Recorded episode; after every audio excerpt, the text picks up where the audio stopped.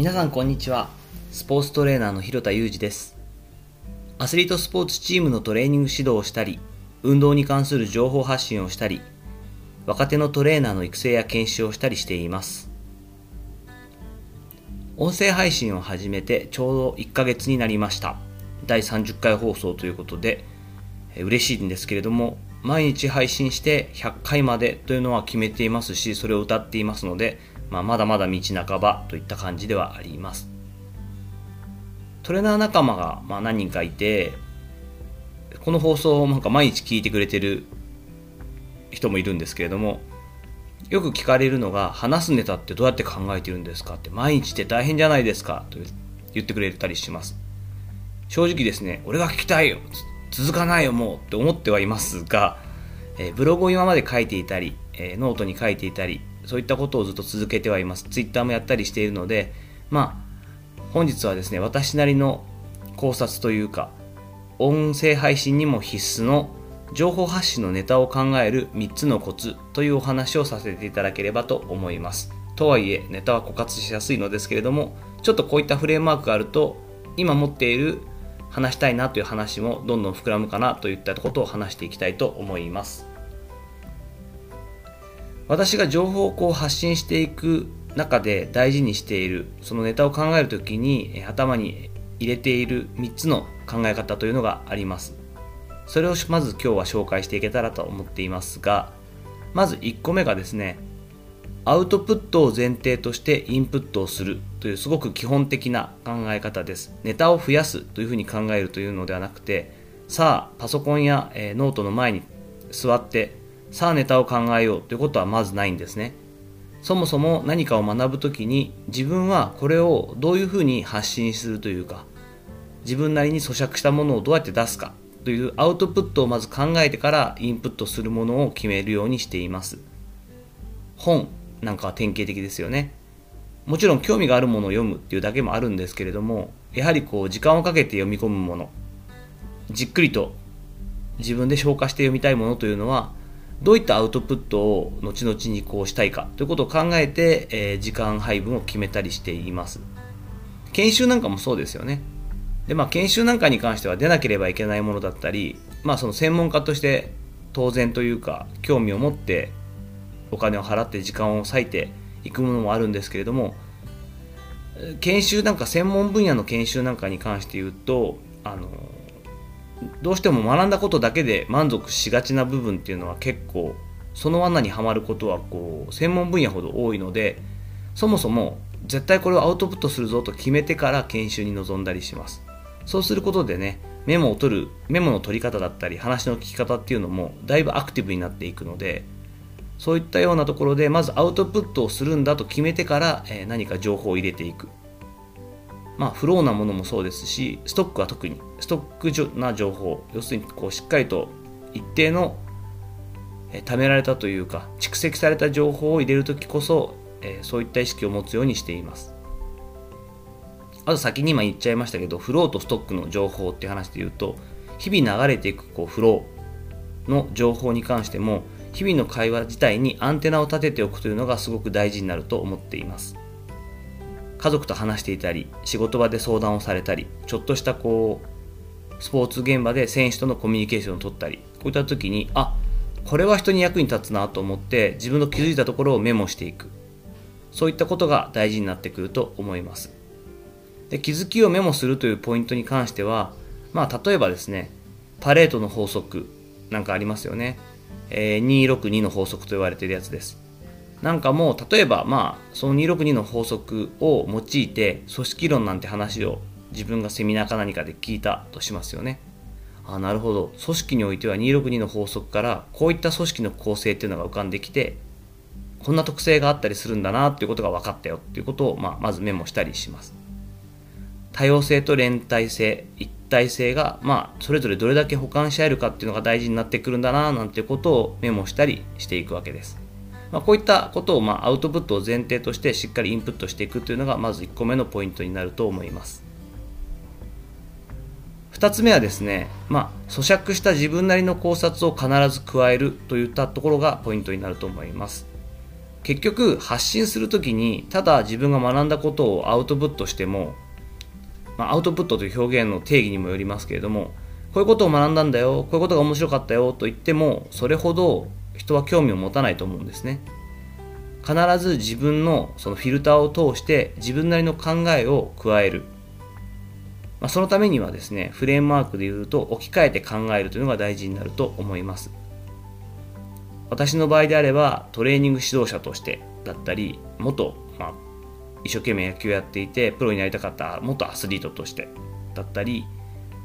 親として父親としてであったり、男性としてだったり、中年40代の中年としてだったりといった置き換えをすることによって、その見る視点をしっかりと決めて、そのフィルターを通して見ることで、その同世代だったり同じ環境にある人に対してこう刺激を持ってもらえるといったところがポイントになるんだと思います。さっきの例で言うと、262の法則、パレートの法則を学んで、それが会社組織でどんな風にこう生かされているかといったようなところを聞いたときに、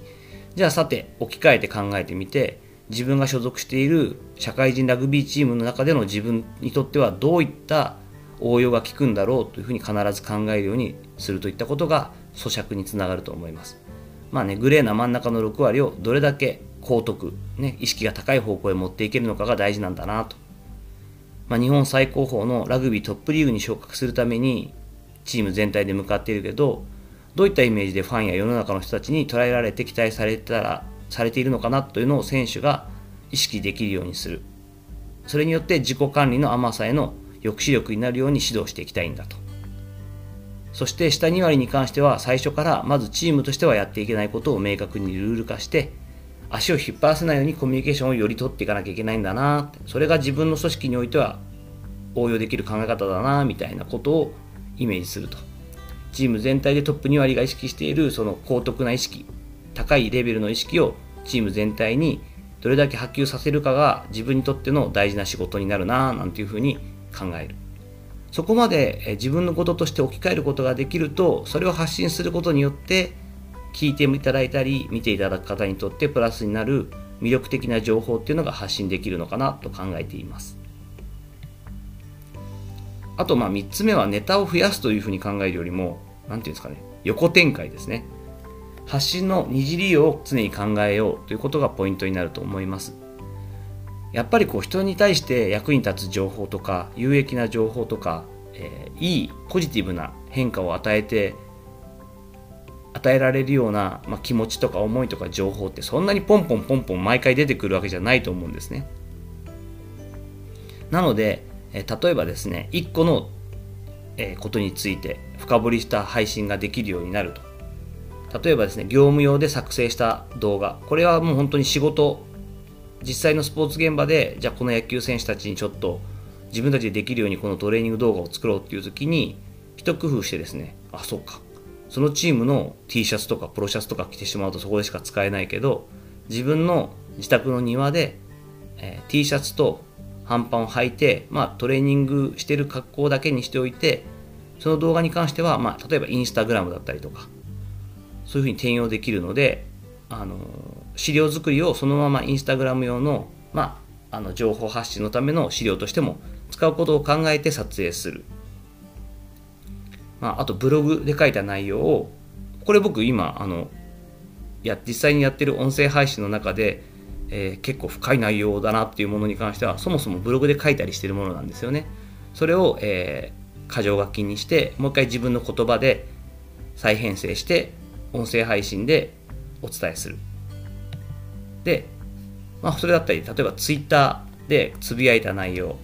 ツイッターの内容で反応していただいたものとかを膨らませて今度はブログに書く。で、音声配信で例えば今回のように話をしながら気づいたこと、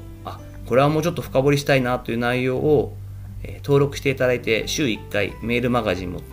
書いたりしているので、そのメールマガジンで音声配信でした気づきなんかを深掘りしたものをメールマガジンに書くといった感じでですね、完全に横流しということではなくてですね、それももちろん やったらいいんですけど、自分が、自分の頭を使って、発信したその資産をですね、横展開していく。音に乗せて伝えたり、動画にして伝えたり、